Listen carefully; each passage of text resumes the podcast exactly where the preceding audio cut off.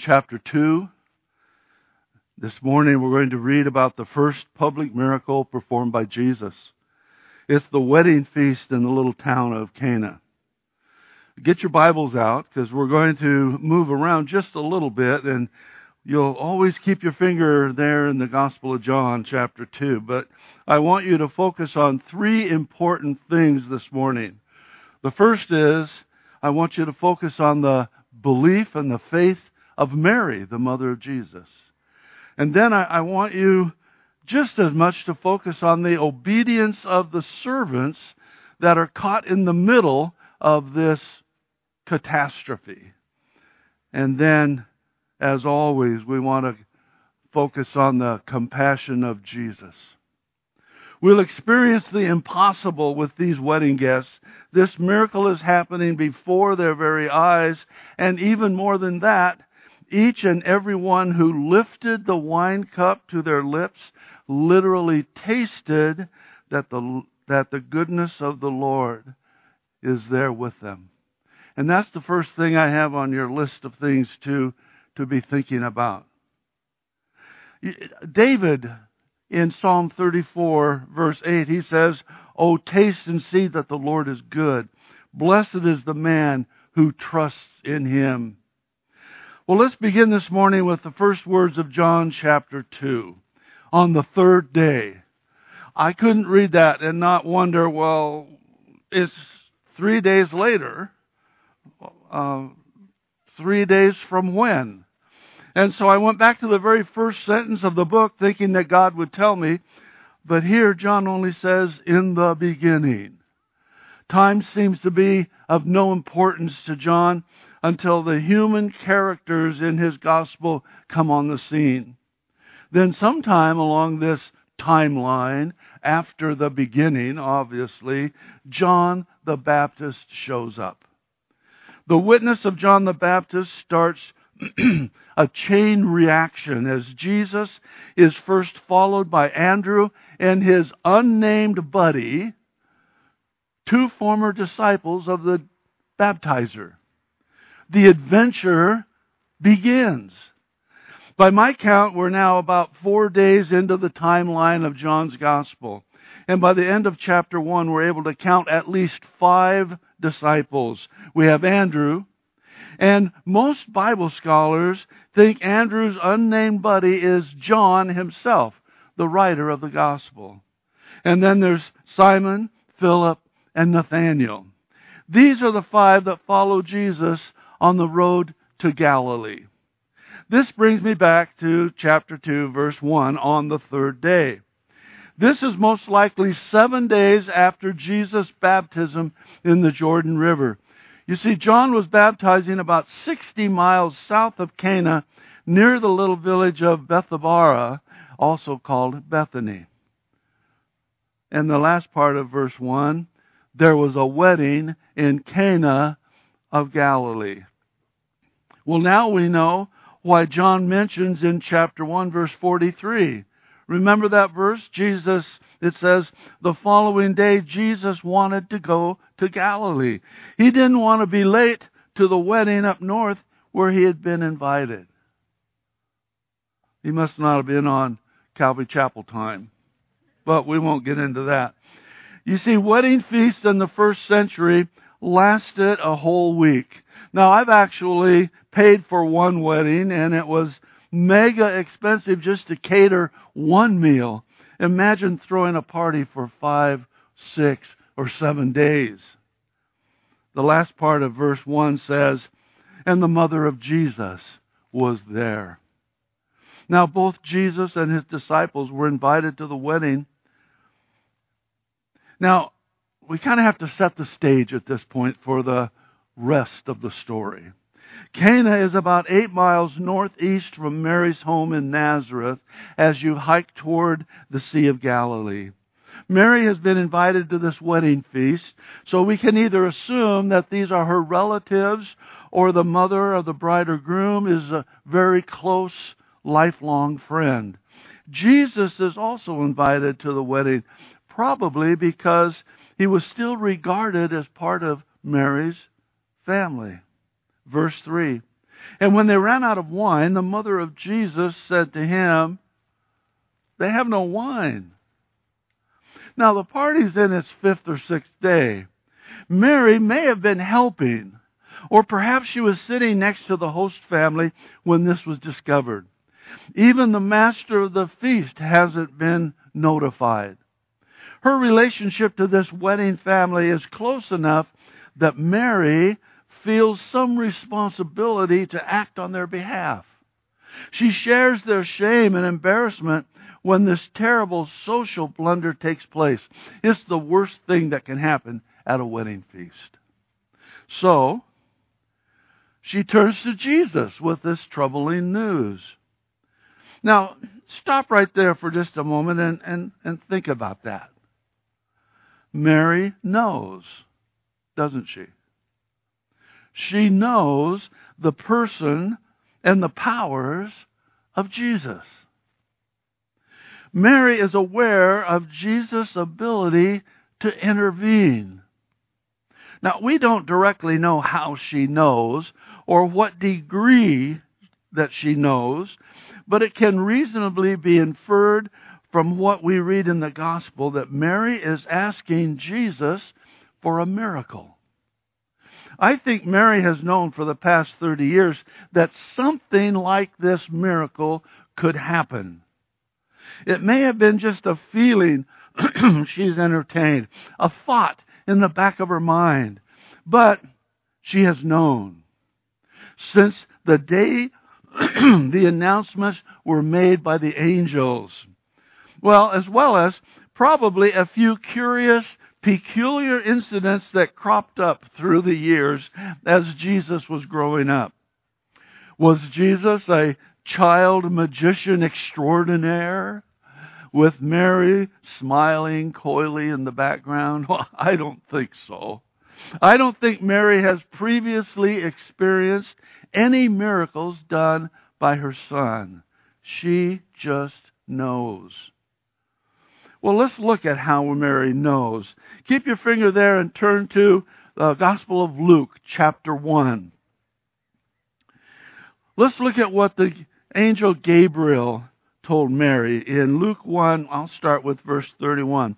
"And behold," he says, "you will conceive in your womb and bring forth a son, and shall call his name Jesus. He will be great and will be called the Son of the Highest. And the Lord God will give him the throne of his father David, and he will reign over the house of Jacob forever, and of his kingdom there will be no end."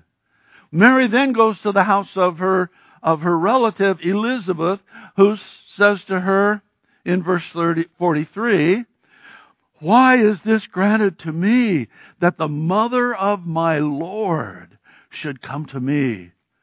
Well, Mary's response to that is to sing a song to the Lord about this pregnancy.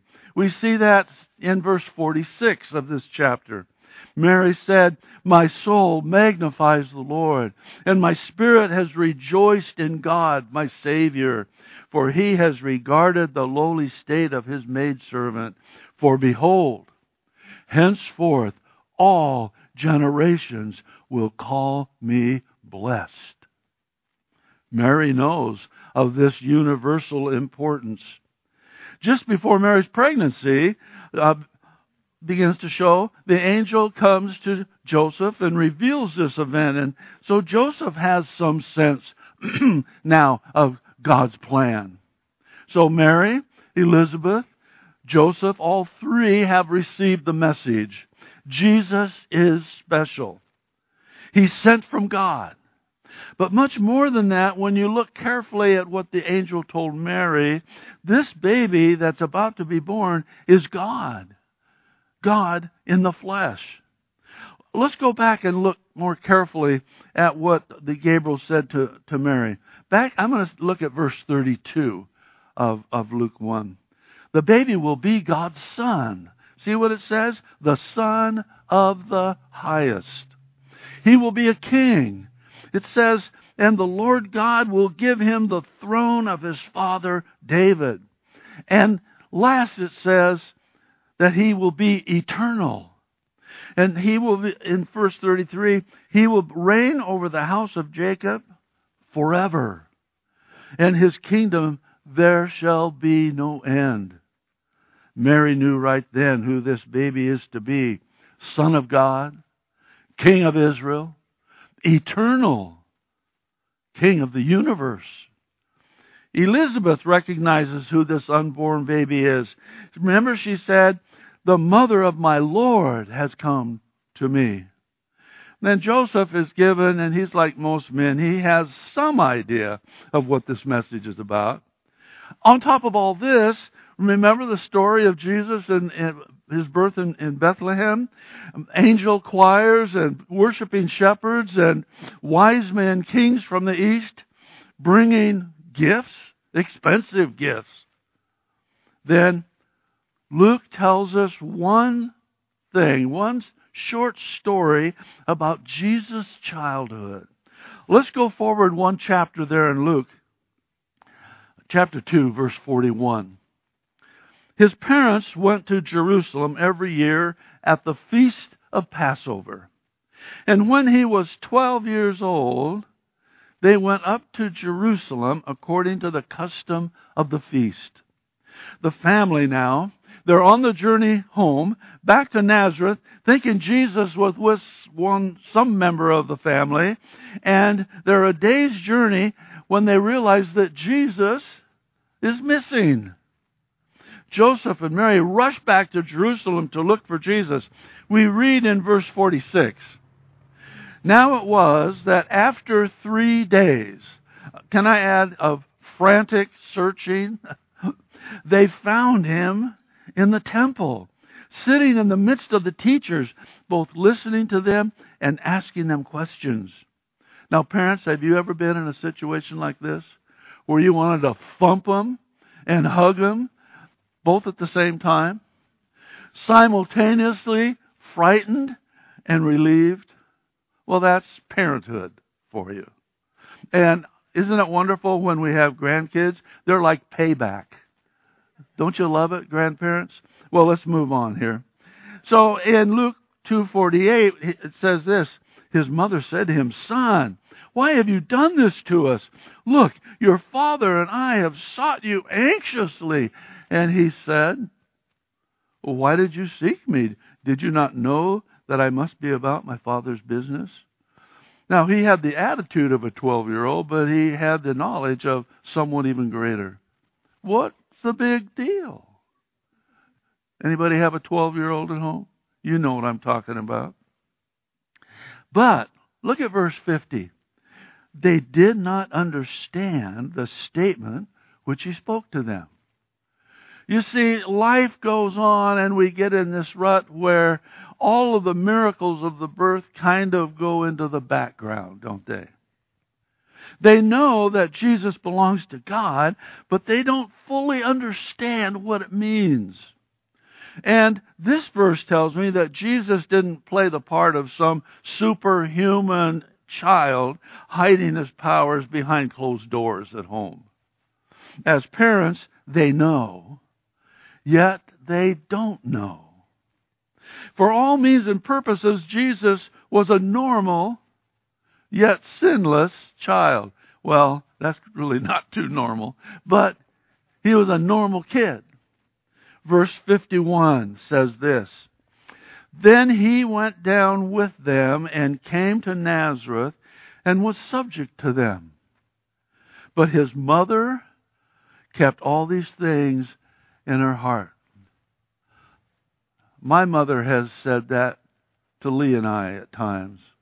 "Oh, I remember when this happened and I just kept it in my heart."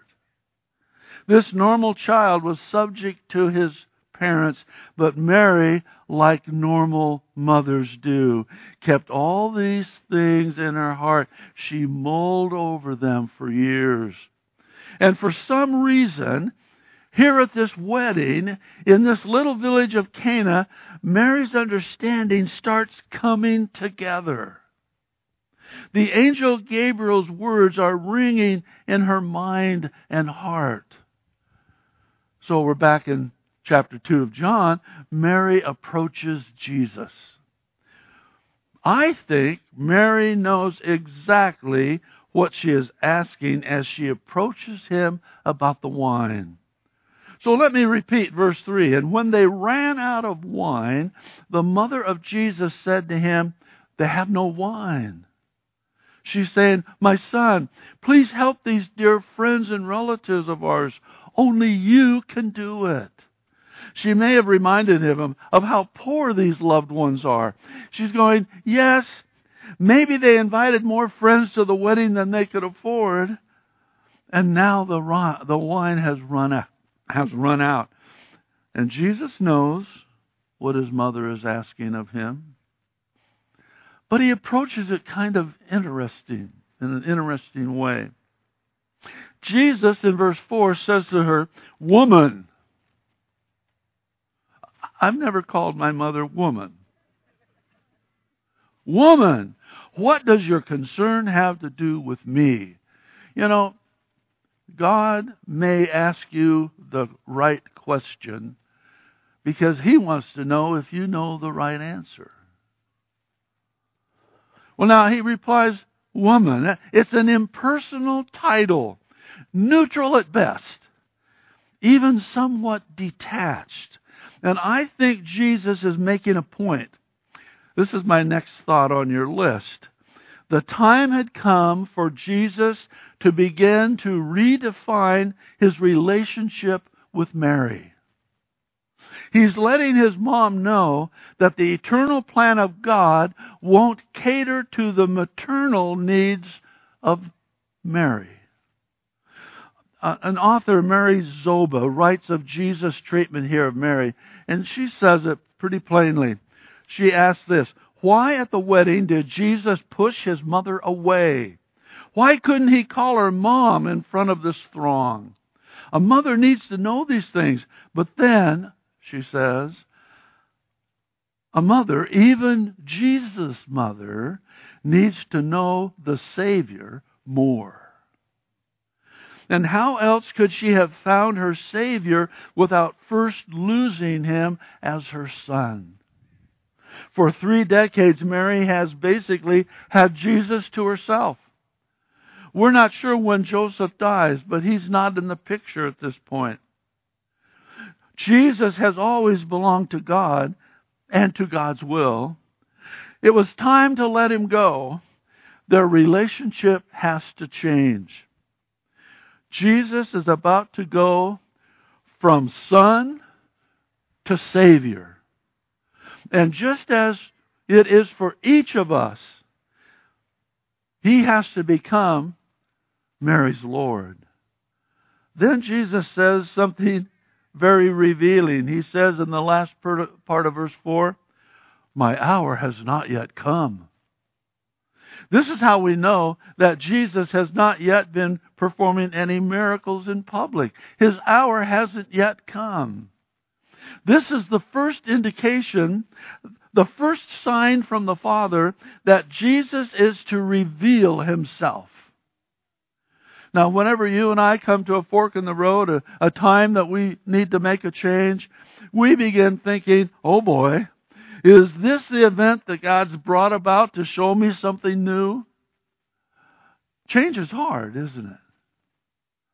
I don't know how Jesus decided that this wedding catastrophe should mark the beginning of his public ministry, but he did.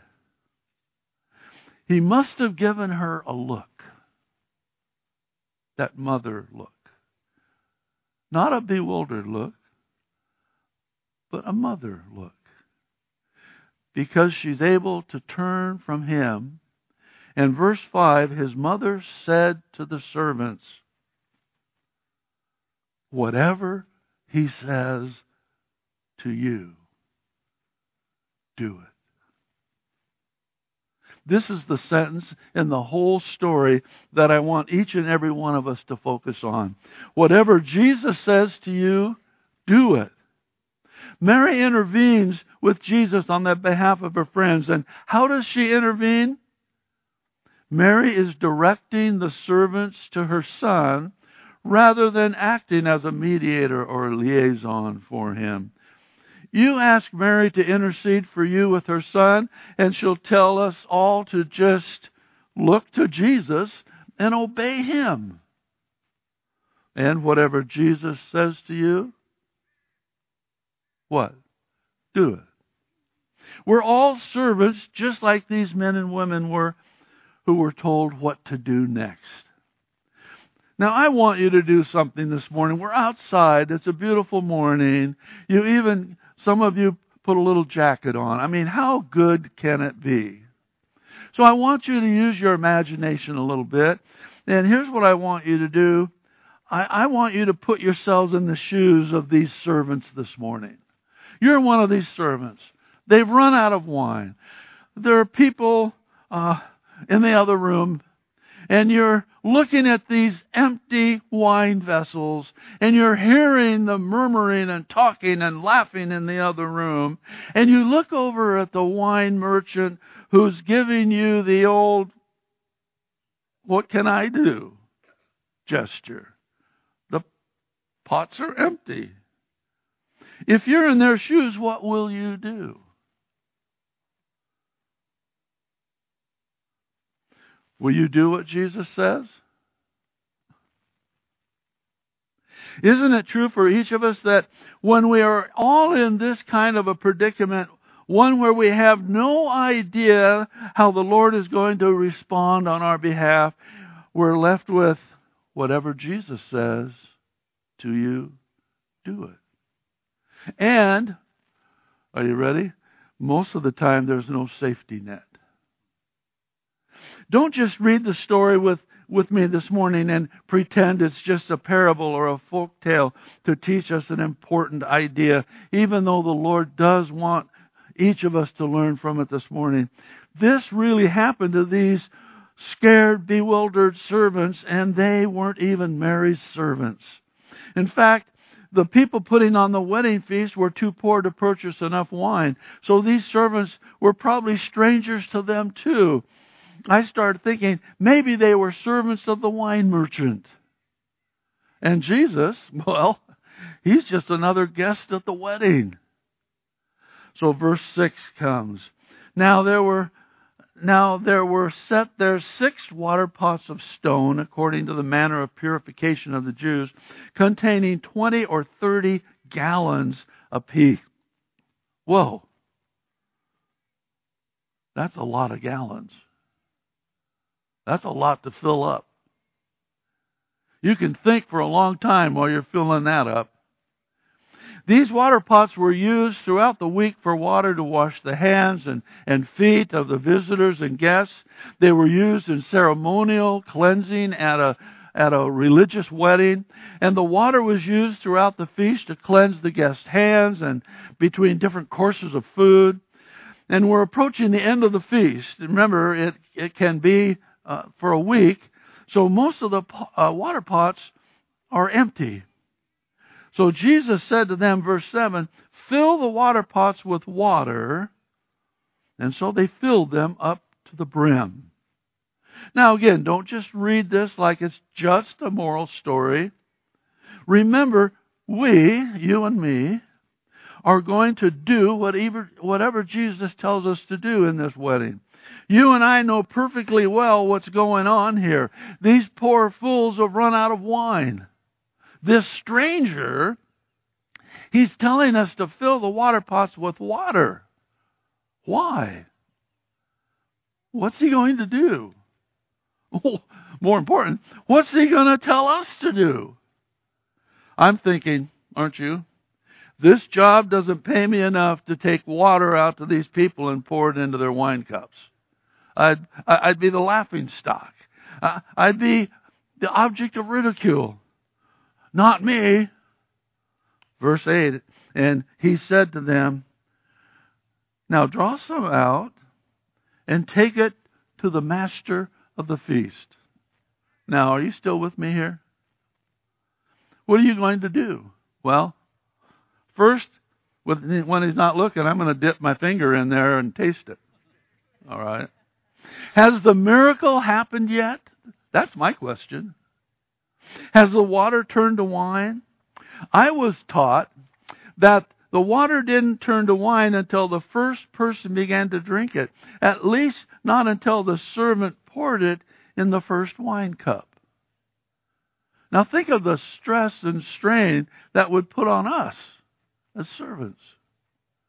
Someone recently told me, she said this, "I think the water turned to wine the instant it entered the guy's mouth. He had to drink it first. Doesn't the book of Psalms say, 'Taste and see that the Lord is good'?" Well, that's good reasoning. I can't really argue too much with that, because I quoted David in the 34th Psalm as we began this morning. But think of the distress us servants are feeling until we see the first smile and nod of approval. And then John tells us in the last part of verse 8, and they took it. That's us. We're the servants. I'm looking in the pitcher as I carry it to the guests. I'm looking at the liquid. Try to look through the liquid at the sun to see as it pours into the wine glass. And I'm worrying as they lift it to their lips. Will it or won't it? Is it or isn't it? Has the water turned to wine yet? Now, it's true that this miracle could be the result of Jesus' compassion to meet the needs of this bride and groom and their families. That's what Jesus does every day for us. Cast all your cares on Him. Why? Because He cares for you. That's His promise. It's also true that we are like these servants. Each of us is to make Jesus Lord of our lives and serve Him faithfully. Just as Mary said to us servants, whatever He says to you, do it. That's our mandate today. We're like water pots even. Pitchers. We're like pitchers holding the water of God's Word, serving the water, the good news to those people in need. That's how God works in this world. You're the servant. The water could turn to wine as you pour it. Well, after all of this, I began to ask myself a simple question. And that question is this: who was praying for this miracle to happen? I believe it's her faith that Jesus is responding to. Remember the story Mark tells us about the paralyzed man carried to the rooftop by his friends? And when Jesus looked up through the hole that they made in the roof, he couldn't see very well because all of the stuff floating down. He looked up at the four men who lowered their friend at his feet. You all remember that story. Let me quote it, what Jesus said in verse 5 of Mark 2. When Jesus saw their faith, He said to the paralytic, "Son, your sins are forgiven you." And later, "Take up your bed and walk." He was responding to faith.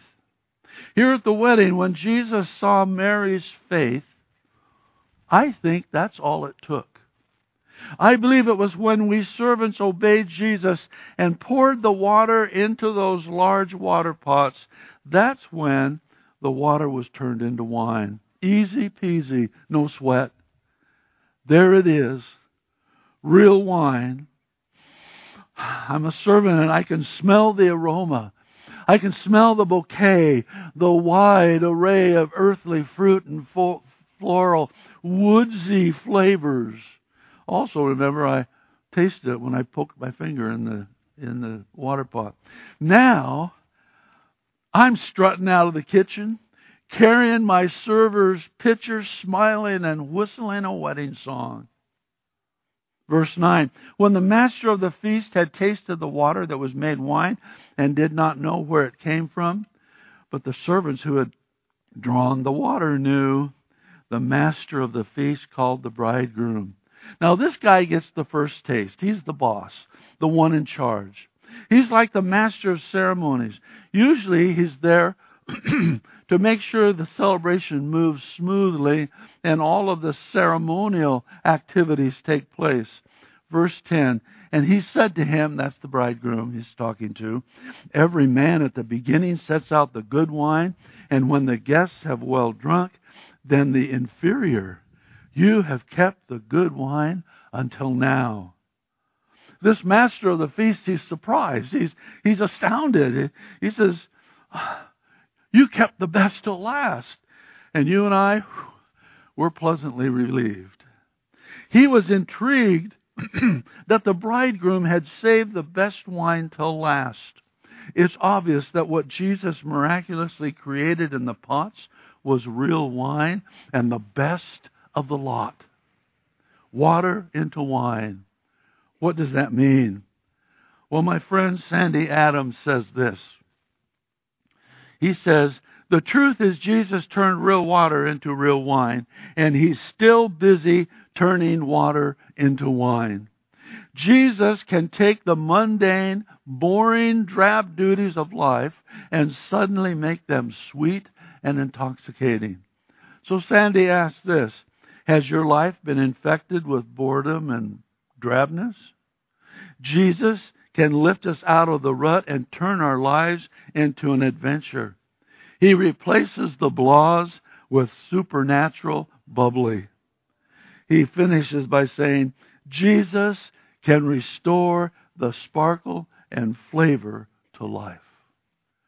He can do that for you, and he does that for me. Verse 11. This beginning of signs Jesus did in Cana of Galilee and manifested or revealed his glory. I think it's significant, and many of you will too, that the first miracle occurred at a wedding. Every marriage needs a miracle from time to time, doesn't it? And over the years, Jesus has proven nothing's changed.